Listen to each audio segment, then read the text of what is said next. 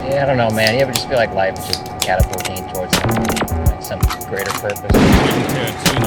Average fat cats with bloated ego. We are the only D J crazy enough to tattoo Jackie Brown on his ass. Hi, hi, hi, this is Michael Mann, and I ride with Extended Clip.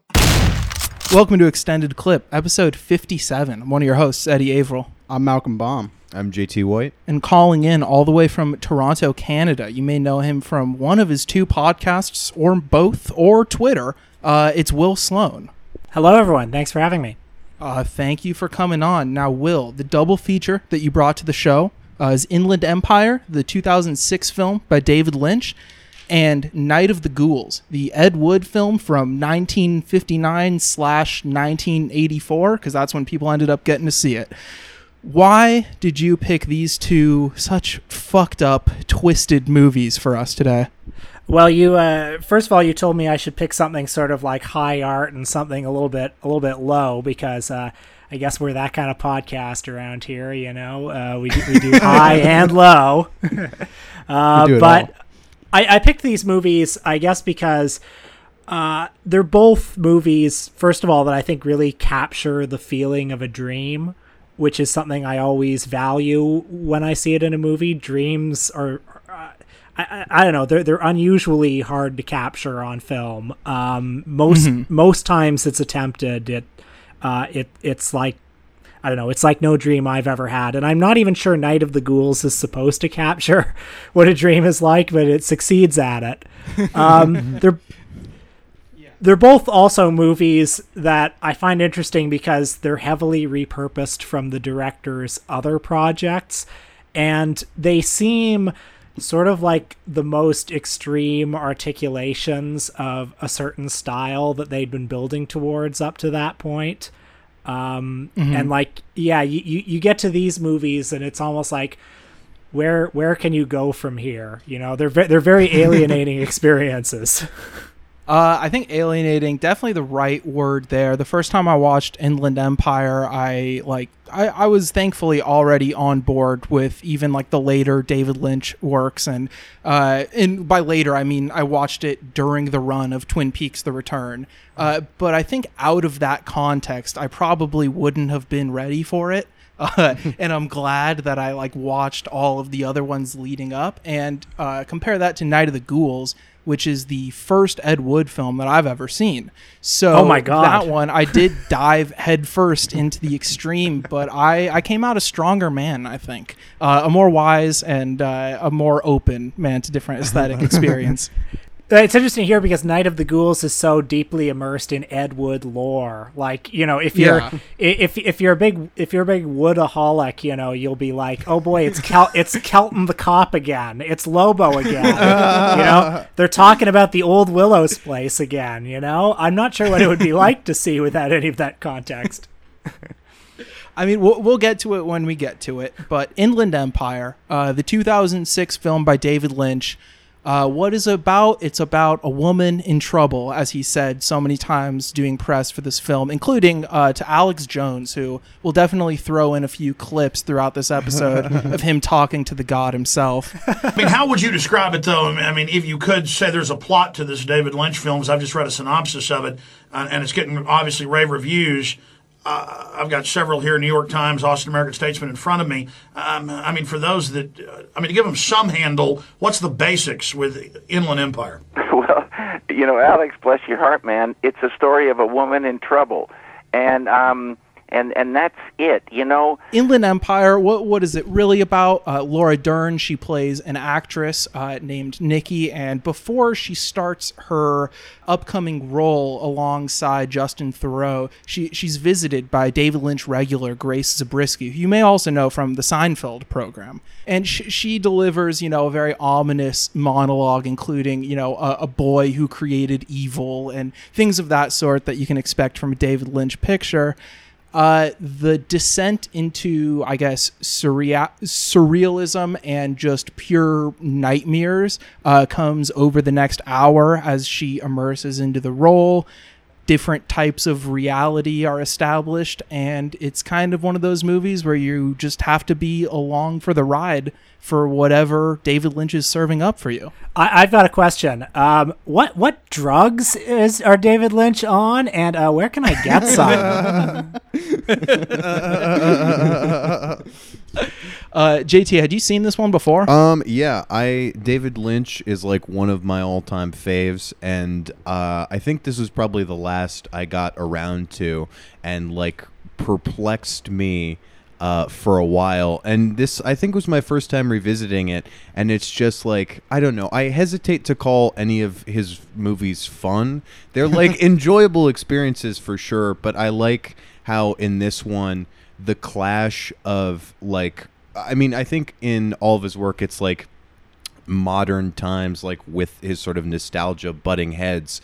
And I feel like with his use of like early digital video, it really comes to the forefront. Yeah, this is my first time watching it. And I, I always I was always kind of intimidated by this movie. I mean, you know, it's long. That's one thing. Um, but I mean, I, I really enjoyed it. And like it, it had its like own sense of rhythm that kind of like, you know, it hypnotized me really. And I, I kind of I want to watch this again, uh, you know, as soon as possible. I saw this movie theatrically. I was in high school at the time, and I hadn't seen a lot of Lynch before this. I think I'd seen maybe Eraserhead and, uh, oh, I'd seen The Straight Story, you know. I mean, that's the fun movie if you like riding on mowers. That's that's pure heroin. um, I, I feel like it took me... I, I probably didn't fully connect with Lynch until I got to university, actually. Um, this movie... Uh, I mean, it was a singular movie-going experience for me. It was, uh, you know, an, an almost unendurable movie-going experience for me at that age. Uh, I mean, I remember thinking, like, maybe maybe this is great, but uh, I don't know. I, I, I don't want to be here right now. And I've seen it, I think, three times since then now. And I don't know. It's like it's one of those movies that... I think it's aged in an interesting way, uh, with its with its use of like early, I guess, off the rack mini D V digital photography. I mean, at the time, I don't think I'd ever seen anything like that in a in a major quote unquote movie. And I mean, I, I was I was young and very stupid, and there was part of me that was thinking, you know, what what is he doing? Why would why would he go for this look? But I don't know. Yeah. I, I, again, I was young and very stupid. Um, no, I mean, a lot of reviewers who uh, or critics who we champion on the show, even like Armand White, who obviously, you know, we, we champion with an asterisk. Uh, I full unabashedly support him in everything he says. Actually, if we, if we want any chance of him coming on the show, we definitely have to dish any irony talking about him. We love Armand White, and yeah. we agree with him on everything, uh, except for the fact that it, on Inland Empire, yeah, he kind of just dismisses it as an ugly digital project uh, in terms of its visual appeal, when really, I don't know, maybe it's certain cinephiles like us really have an affinity for that transition era between film and digital, mm-hmm. and like the the two thousands Michael Mann movies and stuff like Bamboozled by Spike Lee, of course. Those movies, the look of them are just catnip to me. So when you have a master like David Lynch using that to just make his most experimental film since his debut, yeah, you, you can't lose with a combination like that. I think it helps to get old enough that you've got to the point where you're a little bit jaded with movies. And so like, yeah. like when, when, when you're old enough and mature enough and wise enough that conventional movie prettiness, um, you, you know, you start to hate it and resent it. Uh, that's like, that, that's when it's time for Inland Empire for you. And also since it came out, I, I feel like it, it both, well, I feel like it predicted and helped define a certain aesthetic, or well, several mm-hmm. aesthetics. It's like Tim and Eric seem to be somewhere on the same continuum of this. Uh, oh, I yeah. mean, watching it again this time, I started to think a lot of like those movies like A Talking Cat, you know, like those late period David Dakota movies that are shot in like two days with just Craigslist actors. And whenever I see a movie like A Talking Cat, it, it's like, well, it has all it has these faded stars in it with these like twinks that David Dakota found on Craigslist. yeah. And like you're you're reminded that you know, Hollywood is this space where, you know, there are these incredible class hierarchies, but it's also an ecosystem, and all of these people are there and they're breathing the same air, and the class hierarchies between these people are easily broken, and they can fall, yeah. like, I'm not quite sure I can articulate why, but I feel like this movie is very much about that. Mm-hmm. You know, what you're saying there, I think, you know, with the the actors and whatnot, what really comes to mind is like Nikki's therapist, how he just kind of, it's just like some dough-faced motherfucker that looks like me, you know, who just like, who like stares off into the distance. And yeah. it's just like, you know, you, you see these characters, you're like, who are these people? And like, where does Lynch get them from? But yeah, it's like kind of this deep swamp of Hollywood where, you know, these, these, these people emerge from. Who are those people? Yeah, the especially the towards the end, the Hollywood Boulevard like street scenes, it really reminds me of like we talked about Damon Packard a little bit with Night Fatal Pulse, Pulse or yeah, Night Pulse, Fatal whatever Pulse. You want to call it. Uh, but just the like greasy, like I want more movies that show like greasy, late night, dirty, disgusting Hollywood Boulevard. Oh yeah, I yeah. mean that's the only Hollywood Boulevard that I know as like a cinephile yeah. going to movies at the Egyptian, where you know you walk into the double feature and it's just all tourists on the street, and then you walk out of the double feature at midnight and it's disgusting and you want to go home. Yeah, and there's like some guy outside like dressed as like Homer Simpson yeah. before you come in, and he has like red like yellow dishwasher gloves and stuff like that and like a pillow under his stomach. Uh, I'm not the first person to say that like this this movie is like the evil twin of Mulholland Drive, and you know, speaking to, I guess, the mixed critical reception that it received at the time, I feel like the people who gave it negative reviews, and I don't know, maybe even my seventeen-year-old self, had this feeling towards it where it was like, like Mulholland Drive was sort of like a homecoming for David Lynch. It, there was that period in the nineties when he had sort of fallen out of fashion, at least in mainstream critical circles. And then Mulholland mm-hmm. Drive came along and he was Oscar nominated for it. And then he decided to go in this, this other direction, this, you know, this late style direction, and, and consciously sort of pushing aside any, any crossover appeal. Um, and Mulholland Drive, It's it has an attraction repulsion with Hollywood. It's very beautifully shot. Uh, there are many beautiful people in it who look beautiful, and I feel like you sense a bit of David Lynch's affection for Hollywood and for movies. Whereas in this one, everyone and everything is grotesque. You know, Laura Dern is always shot like with her jaw jutting towards the camera, and there's that Entertainment Tonight scene near the beginning of the movie that, that where Diane Ladd hosts that show and William H. Macy's in it. And like, that's such an, you know, ugly and hateful show. And any of the scenes with Jeremy Irons, like the movie set looks ridiculous. Like I, I, I don't oh, sense a lot yeah. of affection for Hollywood here.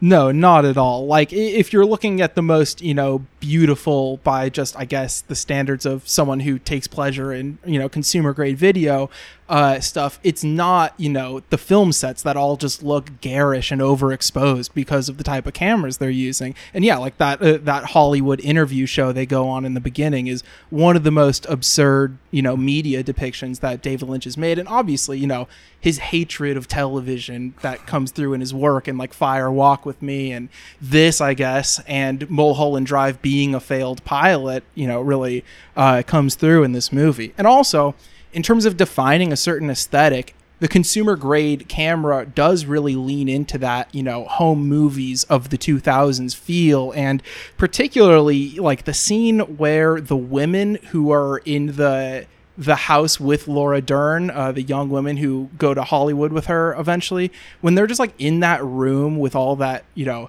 way overexposed like camera and overlit, and just like sh- one of them is just showing the other one uh, or showing the rest of the group her boobs. It just feels like mid two thousands internet porn. Like that's all it, it, the aesthetic is. And then also the amazing scare at the end when Laura Dern kills the phantom that's been haunting this film set. Uh, his face kind of turns into a morph of his and hers, and it looks like, you know, those scary maze pranks that people would send each other online, the jump scare lady that would come out yeah. of that. And it, it, and this alongside the Tim and Eric connection, it really feels uh, like it's the best showcase of like that really dark, uh, grotesque, but addicting side of the internet that people like me grew up on. Mm-hmm. No. Yeah. I mean, what you're saying about like, um, kind of like the home movie, like the almost like, you know, oh six digital porn feel it has. I mean, maybe, maybe Bamboozled mm-hmm. might be up there in terms of really leaning into the digital style. But I think this movie leans in, into its digital style, like in a ways other, do, uh, other movies don't. I mean, kind of like some of the shots, you know, are like, color doesn't uh, render the same way as it would on a film camera, or these close-ups look much more garish because of the angles you can get with a handheld, um, you know, video camera. He's really leaning into the style, and like I feel like there was even a scene early on where he uses autofocus, mm-hmm. which, um, which there's one zoom yeah. that looks also like a uh, not Pro Tools, like a Final Cut zoom as well, like not on camera clearly. There's yeah. a lot of like two thousands amateur filmmaking technique in here that obviously, in the hands of a master, can be used to great effect. Mm-hmm. And like the garishness of the film sets too, which you were talking about earlier, the first like hour and a half of this movie I was like, I never want to be on a film set like ever again, like, yeah. movies suck and they're evil, like yeah. and yeah Jay Hoberman even like uh toward the end of his review of this, he you know declares the film evil into itself, uh saying it is a good thing for the experience, I guess. And I think that's true. It's a film that sees film as a whole and itself as kind of an evil being haunting Laura Dern for three hours, and you know it's her performance that holds that all together so wonderfully. To to the point you mentioned about uh, the internet, Eddie, a, a lot of this, or well, not a lot of it, but parts of it at least, are repurposed from uh, content, quote unquote, that appeared on david lynch dot com. Um, yeah, and uh, I know there were some critics at the time too who who I, I guess I guess there's. I mean, until recently, it seems now that Lynch is this kind of like sainted figure that everybody loves. I, d- I don't hear a lot of dissent towards him anymore, but but there was a time when there was a very strong Emperor's New Clothes attitude towards him. Um, and and I remember certain reviews implying that like, oh, he sort of took a bunch of stuff that he that he had been gathering and he sort of threw it all together, like like the rabbits, for instance. Um, again, with a bit of that Emperor's New Clothes attitude. Something about the aesthetic of the movie, the fact that it does look so internet-y, um, and, and the fact that it was comprised of a lot of this material. I, I, I'm rambling and I don't quite know the point I'm making, but it seems to go hand in hand somehow. It's, it's like... Yeah. It's like the it, the the aesthetic, the aesthetic of like... I mean, this... Okay, the movie's like free associative writing. Um, mm-hmm. It's the film equivalent of free associative writing, and the internet, I think, fosters or encourages that kind of relationship with art, you know, uh, instead of art being something that, you know, you, you craft over a couple of years and it's like a grand statement. Instead, the internet is like this trickle, this flow of information. Um, and this movie sort of feels like, you know, a state of the union of David Lynch's subconscious from two thousand one to two thousand six, um, as it appeared on the internet. I hope that made some sort of a sense. The thing is, I don't know what was before or after.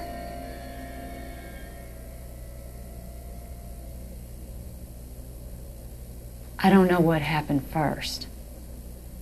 And it's kind of laid a mind fuck on me. Any closing thoughts on this one, J T, before we wrap up and uh, shoot this one down on a scale of one to five bullets? Yes, I think, well, I'm going to shoot this one down with five fucking bullets. This is a, a goddamn masterpiece. Um, I think it's like, I mean, it makes sense that like this is the last feature. I mean, depending on like what you want to like categorize the return as, but it makes sense that this is the last like proper feature that like Lynch made, because it seems like it's kind of the height of his fixations, uh, especially there at the end. Like, I know we talk about how dark the film is and like intense and morbid it is, but with all of the interplay with like darkness and just really like, I don't know, bitter depression, Lynch always juxtaposes that with like lightness. And I mean, I always think of like the um the Blue Velvet monologue, especially in like parts of this where like the brightness of the light on the early like uh, digital video just like shines through and is overwhelming just as much as the darkness is in some of the like bleak scenes. Mm-hmm. And also just like the monologues from like country fried Southern Laura Dern, where she's saying things like, fucker had a dick like a rhinoceros. He'd fuck the shit out of you. I tell you what, like I, there's no way I don't love that. That's perfect. Yeah. And apparently, so that's like the only thing that Lynch had in terms of a traditional screenplay for this is that monologue that runs, you know, about seventy minutes with all of those scenes interspliced that make up, you know, the second half. And I think it makes sense that the the second half of the film kind of has that structure to it where it's free association from that monologue. Mm-hmm. And it kind of makes a little more sense shaping it like that. Mm-hmm. No, yeah, I really like this too. I'm going to give it five bullets. Ooh. First watch, five bullets. You know, I'm going bold. But, I mean, yeah, I mean, you know, this movie, you know, it's classic to say, like, this movie doesn't make sense. But I feel like, you know, through the sequencing of these images, the weaving of, like, these different, uh, like, sets, like these looping of sets, you know, one that are supposed to be real life, ones that are supposed to be in the movie. The way it's all sequenced, you know, creates kind of like a dizzy dream logic to where, you know, I think you're right, Will, where you said like, this does capture dreams as the way I see it, because my dreams don't make any sense and they're kind of like banal at times and just kind of, you know, just kind of disturbing in a very kind of, uh, way that I can't really put my finger on. Damn. So my dreams are all about having sex with the teacher. Yeah, well, um me too, but in a, a weird Lynchian way. Um, um so yeah, in a, in a way it does kind of make a certain type of film sense to me. The, just the way I walk out of it and I feel like I get it without even getting it, you know. So yeah. That's just how I feel about it. Um, for me, I'm also going five. This used to be four and a half. You know, ratings are so fucking stupid. I feel embarrassing breaking down ratings in front of our guest, but uh, it was four and a half. Now it's five. Masterpiece. One of my favorite David Lynch films, if not my favorite, like, uh, you know, feature film that doesn't have to take place or that doesn't have to do with Twin Peaks, because I think Fire Walk with Me would be my favorite otherwise. Uh, regardless of all that, I think the way that it uses editing to achieve that dream feeling of moving from one scene to another in one cut that feels so impactful uh, is more uh, present here than even in the other Lynchian or the other Lynch films that have that dream feeling throughout them. Uh, this leans into it more than any of them, and that's what I'm going there for. So yeah, it's a masterpiece. And um, what about our guest, Will? How do you feel about this film and how many bullets? I don't know. I don't know what the Canadian gun culture is like, but down here a little south of the border, uh, we take pride in our Second Amendment rights. two A, baby. It's a two A podcast. I, I'm told there are a fair number of hunting rifles in this country, not as many handguns, but that there is a gun culture here. Uh, when I was seventeen, I probably would have given this movie two and a half bullets, and uh, now uh, that is double. I'm giving it five. And hell yeah. To the way that it feels like a dream. Have you ever noticed in your dreams, I don't know, maybe my dreams are different, but characters become other people in the dreams? Oh, always. L- mm-hmm. Like locations become other locations. Um, and I sort of, I sort of like, uh, okay, here's another point I haven't thought about and I'm going to struggle to articulate uh, pathetically, but uh, I, I feel like the movie suggests, like the way dreams do, that there is no such thing as a fixed reality and there's no such thing as a fixed human being.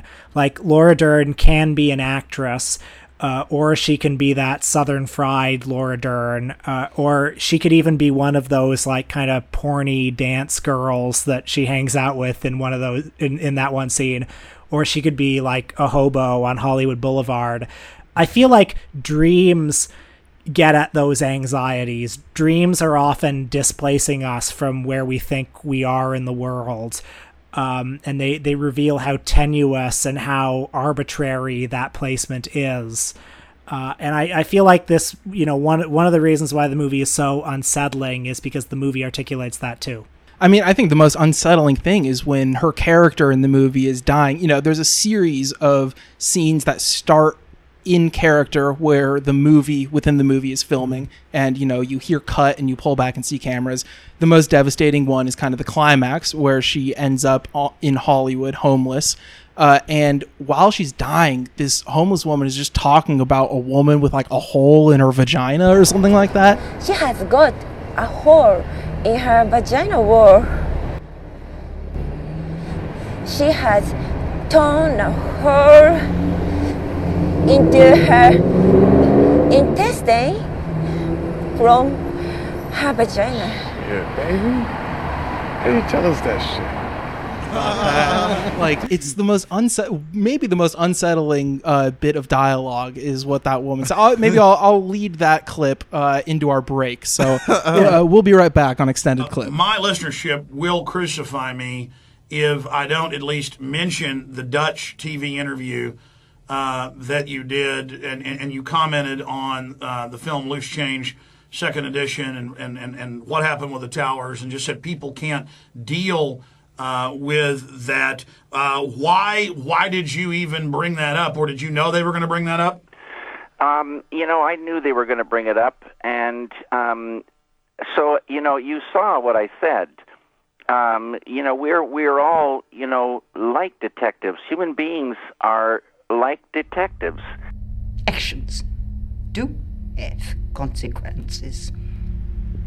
Welcome back to Extended Clip, our famous segment, Malcolm in the Middle. Uh, Malcolm, did you see anything noteworthy this week? Yeah, yeah. I was watching a lot of movies for the podcast this week, so this is the only movie I watched that was non-pod related, and it's Stalked by My Doctor, um, featuring Eric Roberts as the stalker doctor.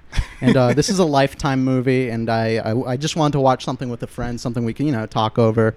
And uh, I, this was, it, it's, I think this movie's kind of... Uh, swinging above its weight. Like, I think it is a little bit better than your average Lifetime movie. It's a little bit more uh, respectable, which is, you know, I've, mm-hmm. I mean, you could take that with a grain of salt. But, I mean, it's you get to see premier actor Eric Roberts just be a spaz uh, uh, over this uh, seventeen-year-old girl as he, like, yells in alleyways, screaming, like, I'm a doctor. Like, why doesn't she like me? And stuff like that. Um, it's real entertaining stuff. It's kind of like, it's like a... T V P G exploitation film. It gives you kind of some tantalizing stuff, but, you know, nothing that crosses the boundaries to where like a, a middle-aged mom would turn it off.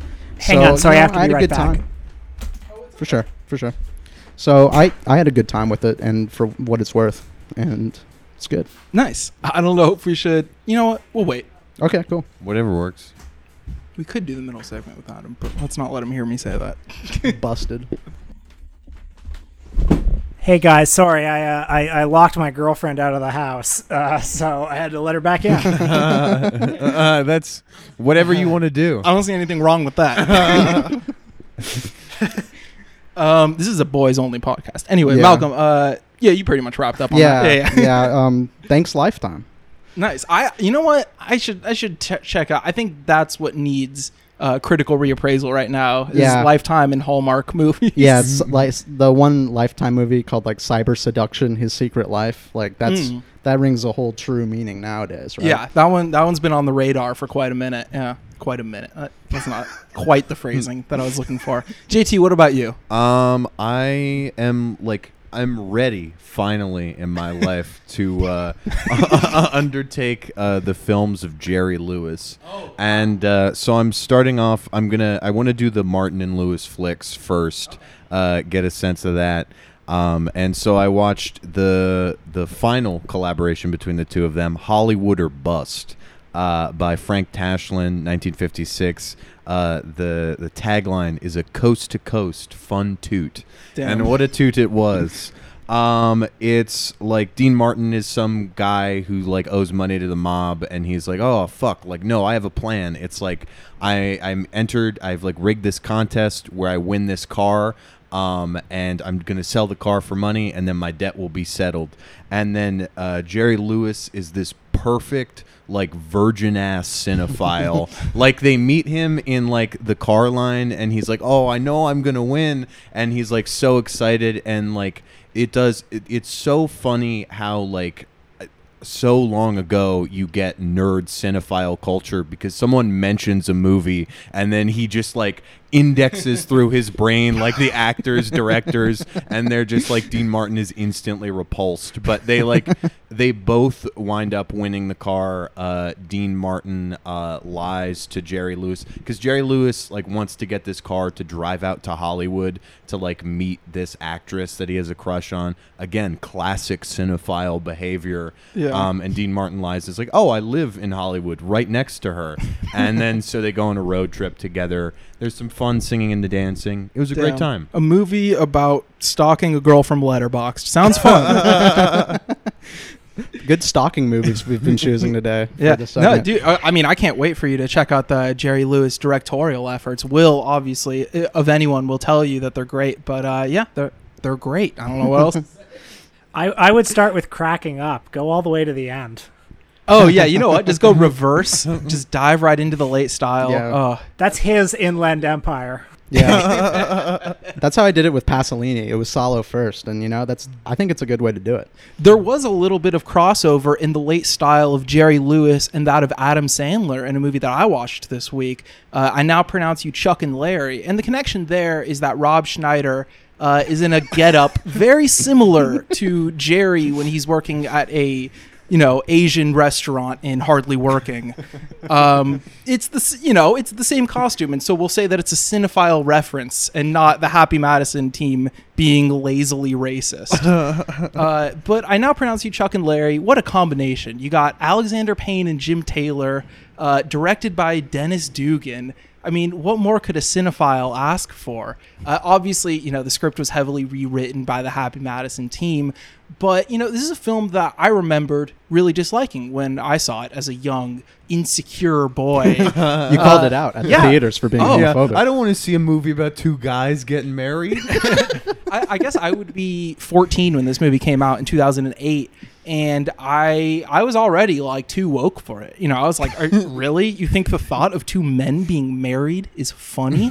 Um, it turns out this is a very funny movie. Uh, there's a lot of very hard-to-watch scenes. And I think that's kind of what you're there for in the late-period Adam Sandler revisionism, is those scenes that are so hard to watch that they turn right around and become funny. Horseshoe theory in action. Yeah. You know, we, we talk a lot about the random kind of assemblage of people that show up in Adam Sandler movies. This one, you know, not as many shocking cameos as some of the other ones, but they're, uh, you know, it really holds its own as a movie about real dudes, you know, yeah. just figuring out what they got to do to get by yeah. in this messed up world. Yeah. Ever since I watched Entourage, I've been obsessed with cameos. So that's why Sandler movies are hidden for me lately. Uh, have you watched anything recently, Will, that you want to talk about? Yeah, uh, first of all, I think, isn't Rob Schneider like one quarter Asian or something? So it's it's like that's not true. Racist at all. So yeah. Oh yeah, that's true. And also, yeah, that makes fifty-first Dates also not racist, his character in that. We're we're uh, just taking wins all day today. We're just picking up wins wherever we can find them. Every Adam Sandler movie, good in my book. Go on, Will, sorry. Uh, I watched uh, a beautiful film this week called Blazing Stewardesses from uh, nineteen seventy-five. It's directed by Al Adamson, who directed such films as Dracula versus Frankenstein.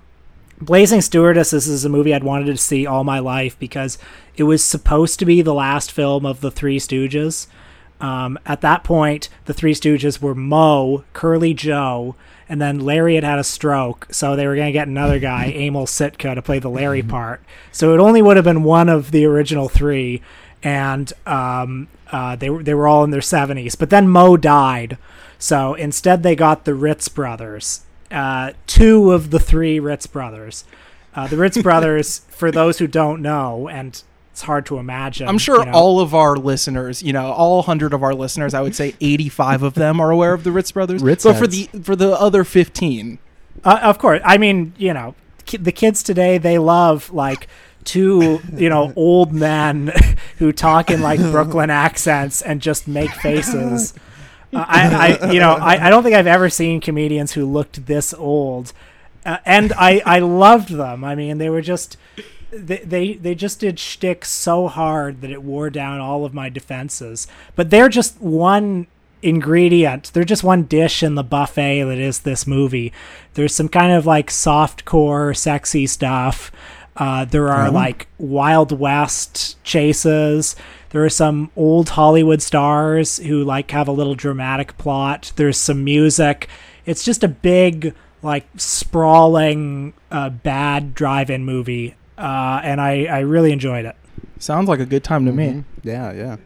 Uh, Matt, have you you guys been seeing these drive-ins reopening? D- would you have any interest in doing that? My windshield's like too dirty. Yeah, dude. I'd rather never get a car wash than go to a drive-in. I saw Jerry by Gus Van Sant via H D M I at a drive-in at like some weird art school thing. It, it, I had a good time. But, you know, that's the only way I'm going to do it again. H D M I drive-in. Was the audio piped in through your, like, radio receiver? Yeah, yeah. Okay. Yeah, I don't know. That's a weird one. That's a that's a vast sonic soundscape to pipe into your car from Jerry. Yeah. yeah. Uh, but it is just an H D M I, probably a D V D rip. Because yeah. I don't think there's an H D version of that movie no, anyway. No, no, yeah. Wow, that sounds like the real cinematic experience. Exactly. Uh, I'm right. jealous. I'll take anything at this point. Yeah. No, I, I, I've come around. Home viewing. Oh, I love it. You could pause it whenever you want. You could eat whatever you want. It's way better. Hot take, but I think I think you're you're right. Kind of. I think you're right, in a way. We just have to, to everyone's missing theaters right now. We have to go the other way. Everyone wants to go to the theater. We have to find a way to be contrarian. um, Will, do you miss the movie theaters? Uh, oh gosh. Um, you know, I, I, I miss going out. Uh, I miss seeing my family. Uh, I miss being able to drink in public. Uh, believe it or not, movie theaters are actually like not in the top tier of things I miss right now. Yeah. yeah. Yeah. No, I've been inside. This is the first time. Well, we also saw each other last night, but last night was the first time I've seen anyone other than my mom and dad uh in like five months or so. Wow. Or not five months, since March, whatever that is. Yeah. Uh and so that was nice, and now I can't get enough of it. I, I've been jetting around, you know, don't tell anyone. I mean, you're an essential worker though. That's, That's different. True. Both That's of you true. Are essential workers. I lost my essential job, so I'm an essential movie watcher.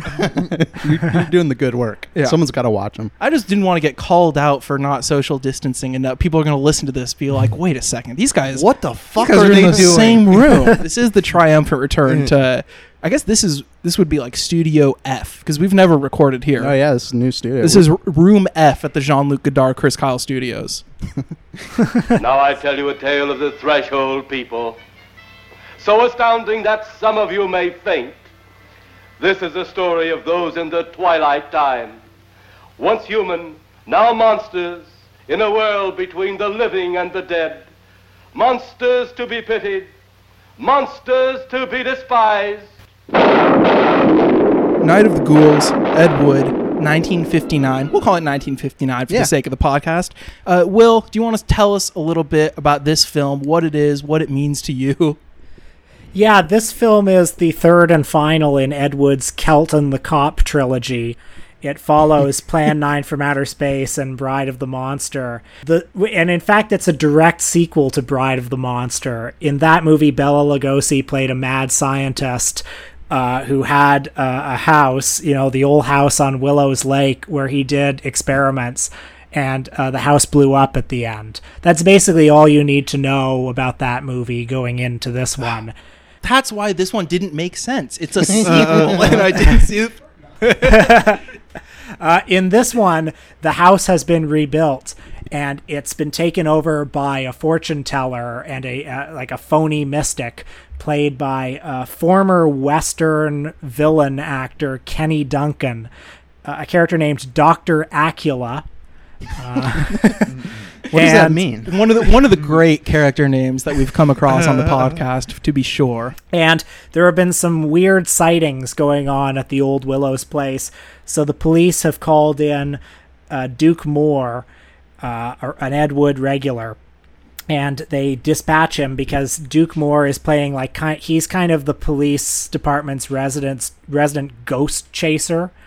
Uh, he does he does these spook details. So he goes there, and uh, he he has to find out what's happening. And Doctor Acula, he thinks he's phony. He thinks he's bilking rich widows out of their money um, to have phony seances. But actually, his powers are so great that he really is raising the dead.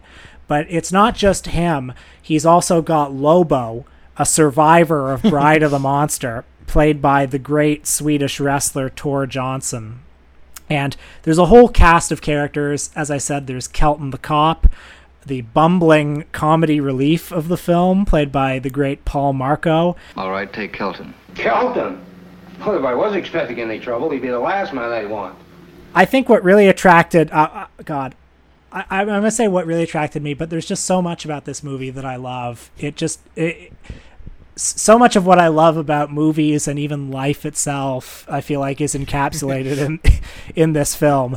Uh, starting with the fact that so much of it is, like Inland Empire, repurposed from just other projects that Ed Wood had lying around. And so it feels yeah. like there's no there there, almost. Well, the juvenile delinquency footage that it kind of starts off with after the introduction really is kind of a non sequitur, but it's a lovely uh, five minute or so detour to watch some nice J D footage. Yeah. You know? I thought there was going to be like a political through line through the movie. Like it was going to, you know, comment, you know, this is what the media is not showing you or whatever, but it's just a nice intro, just getting you into it. Yeah, that, that's right. Criswell brings up juvenile delinquency just to say, but actually this movie's not about juvenile delinquency. You've heard so much about how dangerous juvenile delinquency is, but there are things that are more dangerous, like ghosts. And and there was another there's another section of the movie, the whole section of the movie where Duke Moore is wandering around the house, and uh, Criswell says, "You can almost tell what's going through his head," and then Duke Moore just starts narrating it. That's because yeah. all of that footage came from an unsold T V pilot that Ed Wood shot a couple years earlier. Um, and that's mm. the reason, by the way, that Duke Moore is wearing a tuxedo in the movie. Like he writes it at the start, "Oh, I had opera tickets tonight." No, it's just he had to match the footage that he shot elsewhere. And yeah, I was wondering about that opera line of dialogue. That was yeah. a very strange, just kind of throwaway line in there. Very sophisticated police we have here. A little Frasier kind of guy over here. Uh, what did what did you guys think of it? How familiar are you guys with the cinema of Ed Wood? I oh, go ahead. no, I was going to say I'm I'm a I'm a fake prestige motherfucker because I've only seen Ed Wood the biopic and I've never seen what, any of the movies he's directed. Same. So this was a first for me. Yeah, yeah we, this was my first time taking Wood. We reviewed Ed Wood by Tim Burton on this show in our very early days. The B picture, Will, you will like, was uh, Local Legends by Matt Farley. Oh. And uh, so that was a great double fit. Yeah. Oh, great film. One mm-hmm. of one of the all time. Better than uh, the Tim Burton film, as far oh, as yeah. I'm concerned. Oh yeah. Uh, I, I I at least got more out of it. But uh, this one was I actually watched this one about two years ago as the first Ed Wood movie I'd ever seen, and then just kind of forgot about it completely. And I think what you said about it capturing uh, the state of being in a dream unintentionally really comes through in the movie, because I watched it. And then when you asked uh, to do it on the podcast, I realized I've seen this movie, but I don't remember a single thing that happens in it. And then as I'm watching it, it's like when characters from real life show up in your dreams and you're just thinking, oh yeah, Doctor Acula, that dude was all right. You know? Again, a salute to the Prince of Darkness. Always there is an unbeliever to defile the supernatural. Well, one of the things that makes it feel like a dream is that the mise-en-scène is so sketchy, even by Ed Wood yeah. standards. There's just like there are there are no sets in yeah, the yeah. in the police headquarters. It's just like. You know, it, I, I I think if you look in the background, you can see that like the set is just like. like basically pasted over some mattresses on the wall that, you know, were there mm-hmm. for the soundstage. And then when you get mm-hmm. to the old Willow's place where most of the action takes place, it's like the Shining Hotel, you know, you never get a sense of what the geography of this house is. On the outside, it looks like, you know, a, a split level maybe. And then on the inside, it's this labyrinthine, you know, um, like cosmic space with like spiral staircases and long empty hallways to nowhere and curtains that lead nowhere, basements, m- multiple stories. And and that's very that's very disorienting. Like, when you think about your dreams, do you ever think of like where the walls are? You don't. Like the, like like the the spaces in your dreams are not concrete, and that's something that this yeah. movie has. That was a classic uh, key tip in those lucid dreaming tutorials. And uh, speaking of uh, uh, uh. Inland Empire era, like when I was in middle school and high school watching videos about how to control your dreams, it was always just like, when you're walking through a hallway, make sure you take a look at the walls and where they are so that when you're in your dream, you'll yeah. know the difference. But that doesn't make any sense. Yeah. But what does make sense is how, yeah, through editing, you're able to establish that lack of geography. You know, when you have editing, whether or not it's intentional, you know, in Inland Empire, it recalls how Maya Deren will use uh, editing in her experimental films to kind of shift perspective, and there's no real concrete sense of geography. In this movie, maybe it's because uh, there's a lack of resources, and it doesn't uh, uh, you know, intend to make that effect, but it does, and it works, and that's mm-hmm. why I enjoyed it. W- what about you, J T? Did you like this one? Uh, yeah, I really dug it. I think... in terms of, I was really taken aback by how well it like fit with uh, Inland Empire in terms of proto-Lynchian vibes, especially like the fixation on like electricity, like a mm-hmm. little bit. There's a lot of, you see a lot of damn lightning in this picture. You do. The the kind of the the, the dinginess of these sets reminds me of kind of like the unpleasantness of the sets from uh, Inland Empire. And I mean, also, I mean, this is like kind of like how characters are unsure of the reality of the situation, you know, whether uh, is this a, a real seance or these, you know, fake ghouls or whatnot, you know, m- maybe not as um, executed down to a key like, you know, Lynch does, but it's, mm-hmm. it's still there. It's a lot of, a lot of the same themes are being run through in this movie. Yeah. Uh, also the ghouls, pretty nice looking uh, ladies. Yeah. Yeah. Well, that's, you gotta love Ed Wood. Not that scary to me. Yeah, you know, maybe in, in, instead of looking for walls in Ed Wood's dreams, he looked for the back walls. Oh, Jesus. No, Jesus. Oh, I don't man, know. Do you know man. much about Ed Wood? One of the things that I think adds to the kind of dreamlike ambiance of not just this movie, but all of Ed Wood's movies is, uh, you know, Jay Hoberman had a quote about him where he said, Ed Wood is like a toadstool on the fringes of Hollywood, nourished by its compost. The Ed Wood movies feel like if Hollywood went to sleep and had a dream about itself, because there are all these like, there are these pastiches of genres that were popular ten or twenty years before Ed Wood was working. And they're full of people who are all kind of uniquely Hollywood people, but who don't belong together. So some of his movies will have faded stars, people who used to be, if not A-list, at least like working on A-level movies like Bela Lugosi or Lyle Talbot, or, you know, this one has Kenny Duncan, who was in uh, five hundred Westerns. Uh, and then his movies will mm-hmm. also have these weird fringe L A novelty celebrities like Vampira or Tor Johnson or the amazing Criswell, who narrates this movie very well, I might add.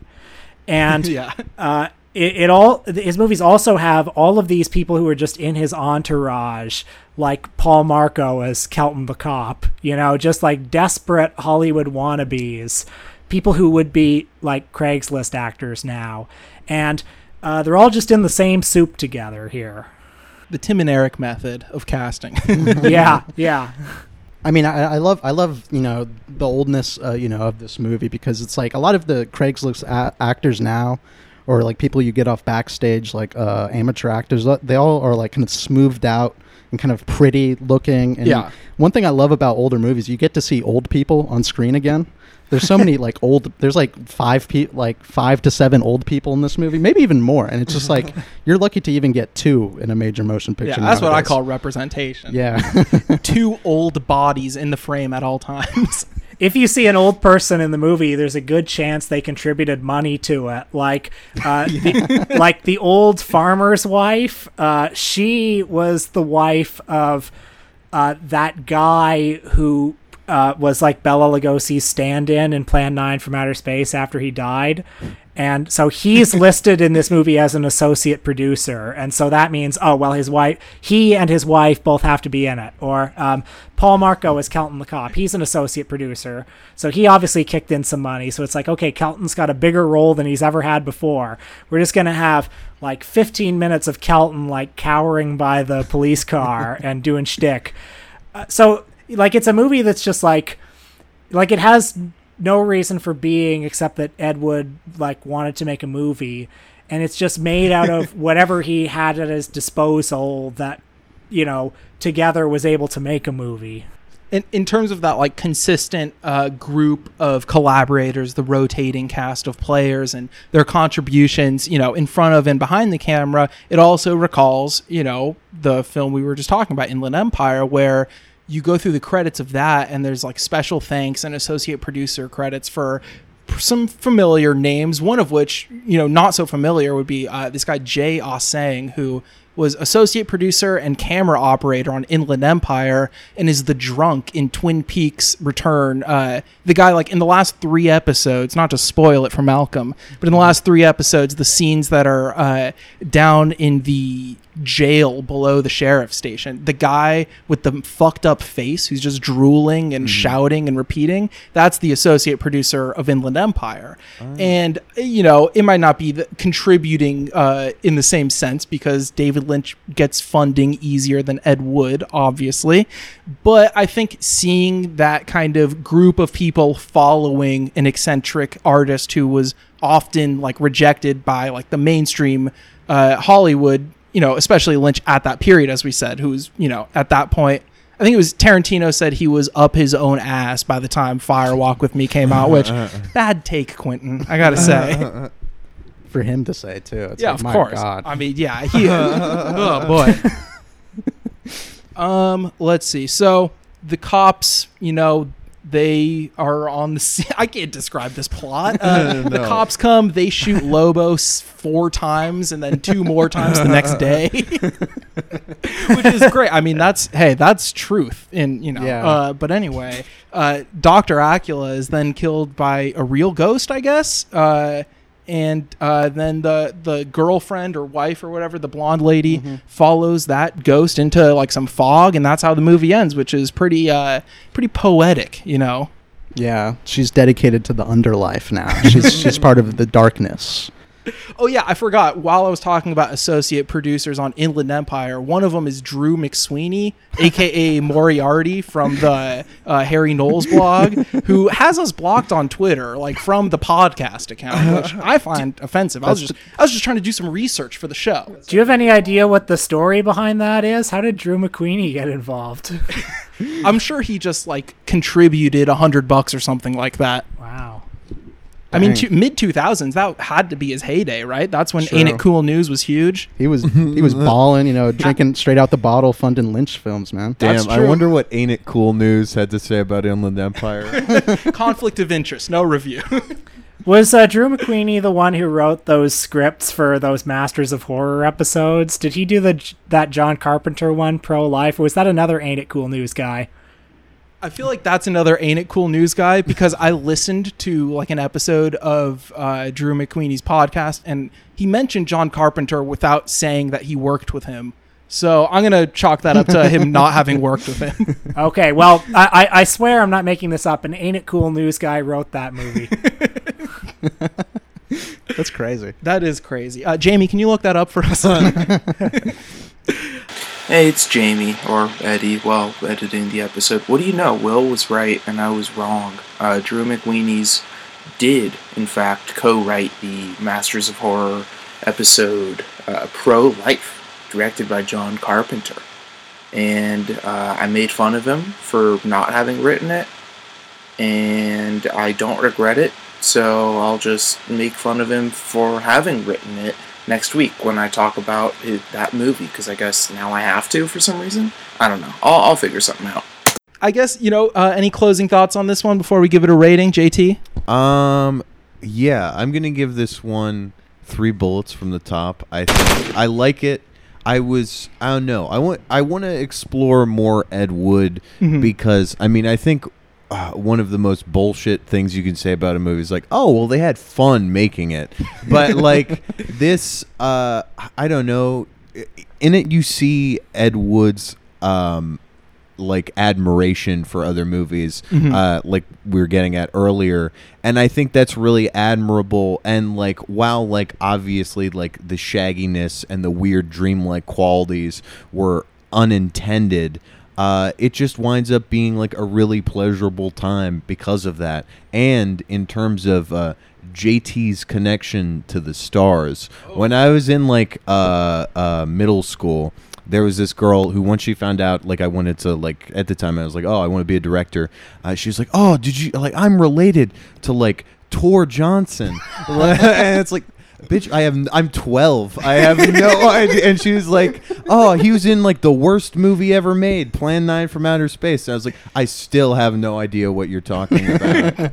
You obviously weren't a Mystery Science Theater three thousand kid like no. me, dude. I would have. I would have picked. Oh up my god! I, I I wish I wish I was there and I knew this and I could have, you know, dated her maybe. Wow, Will trying to date imaginary twelve-year-olds. You bring him on the podcast just to tear him down. A little bit of gotcha journalism at the hour mark. What about you, Malcolm? Uh, yeah, I'm going to give it three bullets, too. Um, I think maybe uh, looking into Ed Wood's work more would maybe, maybe make me enjoy this more, but there's a lot of good images. There's some good ideas here. I mean, there's just like scenes where they're walking through... Um, the the Willows Lake estate where it's, it's just them against a black background or stuff like that. You'll see stuff like model skeletons scattered around and like a, a trumpet playing in midair. Mm-hmm. And it's uh it's it's all very unique, and it uh, it kind of adds up into like a confusing elixir, but it's one I enjoyed nonetheless. And I also like the detail, like when people die in this movie, they're like put into a coffin, yeah, rather than being seen dead. You know, it's it's kind of it's kind of a fun touch. Yeah, you know, but uh yeah. That's I, how it felt. I'm going to go three and a half. Wow. I, I hit it three the first time I watched it. Didn't remember that. Uh, and then I went back and I said, you know what? It's a little bit better. No, I mean, it's arbitrary. But I, I had a really good time watching it, especially watching it in quick succession with Inland Empire as a true double feature. You know, I took a couple minutes of intermission, made some scrambled eggs, nice. And I got right back to the cinema. And uh, it was just like those leftover nightmare feelings of Inland Empire helped me really get on board with this film's feelings. And uh, yeah, so I'm going three and a half, and I'm very excited to check out more Ed Wood in the future. Maybe we'll uh, program another one of his movies. I here. mean, yeah, that's the classic B movie, right? An Ed Wood movie. Oh, yeah, I guess that is a little uh, too cliche. No, no, no, no. We should do it. Uh, what about you, Will? Well, I feel like three or three and a half is obviously the like the mo- the more rational rating for this movie, but but like uh, I'm I'm coming in hot and I'm gonna give it five, uh, just oh, because yeah. just because like I, I would feel untrue to myself if I didn't give it five. Uh, uh, so so much of this movie is in my D N A and um, encapsulates so much of what I care about that I have to give it five, uh, and I would just say that. Uh, for too long, discourse surrounding Ed Wood was, uh, you know, that his movies were so bad they're good, and people would watch the movies like looking for for those uh, classic bloopers and blunders, like the cardboard headstone falling over, or you can see the the string with the flying saucer. But uh, I think true maturity is like getting over that and appreciating his movies more for their dreamlike ambiance. Mm-hmm. No, I was going to say, it's like, you know, the important, like the right way to enjoy Ed Wood movies, to like drop all pretenses of like horror movies have to be scary or like Inland Empire, like plots have to make sense. You kind of yeah. just have to leave all that shit at the door, and those movies are better for it. Yeah, I, I you know, I pulled up Google right away, typed in Night of the Ghouls ending explained. Uh, had to had to meet up with my fellow Redditors. And yeah, I just watched the Cinema Sins about this afterwards.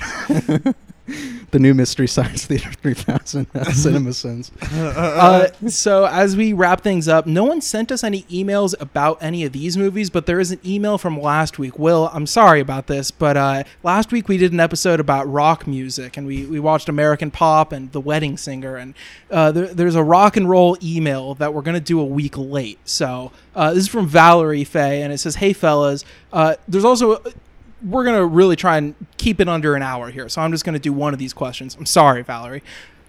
Who are your favorite classic rock bands? People online are often so negative about classic rock, and I want to hear positive takes. My picks are the Rolling Stones and the Who. I, I love this question, yeah. and that's yeah, why I'm only doing one. Question. It's because we, we really got to keep it mm-hmm. quick for Will. I didn't warn him about the emails, yeah. uh, and I don't want you know a breach of contract suit on our hands. But that's my good favorite, business. I, I love Led Zeppelin. I don't nice. know about you guys. I love Led Zeppelin. Yeah, see, I'm I'm I'm too cool for classic rock. I grew up in a poptimist society. I listened to you know pop artists exclusively, but if for like you know, I guess I, I guess it has to be Steely Dan. It feels like the tragically hip answer, but yeah. I love Steely Dan with all my heart. Yeah, you like Steely Dan in the cool way. Yeah, exactly, yeah. exactly. Now Neil Young, if you count that as classic rock, then Neil mm-hmm. Young's my number one. But you know what? Frankly, I'm sticking by my guns. Led Zeppelin number two. What about you, J T? Um, yeah, I was gonna go Neil Young just straight out the gate. Yeah. Like he's the god. Like I for- bite the mullet. Exact. Exactly. I remember. I think before I got into Neil Young, uh, uh the. someone who like showed me his work and like that he did like stuff outside of like what you would traditionally call like classic rock or dad rock, like tr- stuff like trance. Uh, someone was like, I can't like, I never would have believed it that I love Neil Young, but here I am. And that's how I feel. Yeah. What about you, Will? Do you, do you take to the classic rock? Oh, you know, uh, I've heard all the songs. Um, what kind of music does a Will Sloan listen to? Let's get to the bottom of this. You know, I'm glad you mentioned Neil Young because, like, I was I was struggling to think of who's who's like a classic rock band that like I re- I really love, and uh, yeah, I, I do like Neil Young, so I'm gonna go with him. Okay, Neil Young and Crazy Horse. Okay, and Crazy and, Horse, and uh, that's gonna be it for this week. I really failed that question. I gotta say, I wish I came up with a better answer for you. God, it's okay. I'm gonna uh, be disbarred from podcasts from now on. I hate it. Uh, just thinking about how, why he couldn't pull Leonard Skinner out of the back of his pocket. The perfect answer. Tuesday's gone. Anyway, um, Tuesday's gone. We released this episode on Saturday now. And Will, where where do the people find you online? Oh, uh, I am on Twitter, uh, Will Sloan E S Q. And uh, yeah, I'm a man with two podcasts, uh, The Important Cinema Club and Michael and Us. And if you're not listening to at least one of those podcasts, pick your poison. You're you're you're messing up.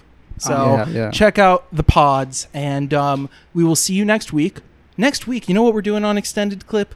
The Extended Clip Remembers Canada uh, continues next week as we bring on Josh Lewis to talk about uh, Femme Fatale by Brian De Palma and Deja Vu wow. by Tony Scott.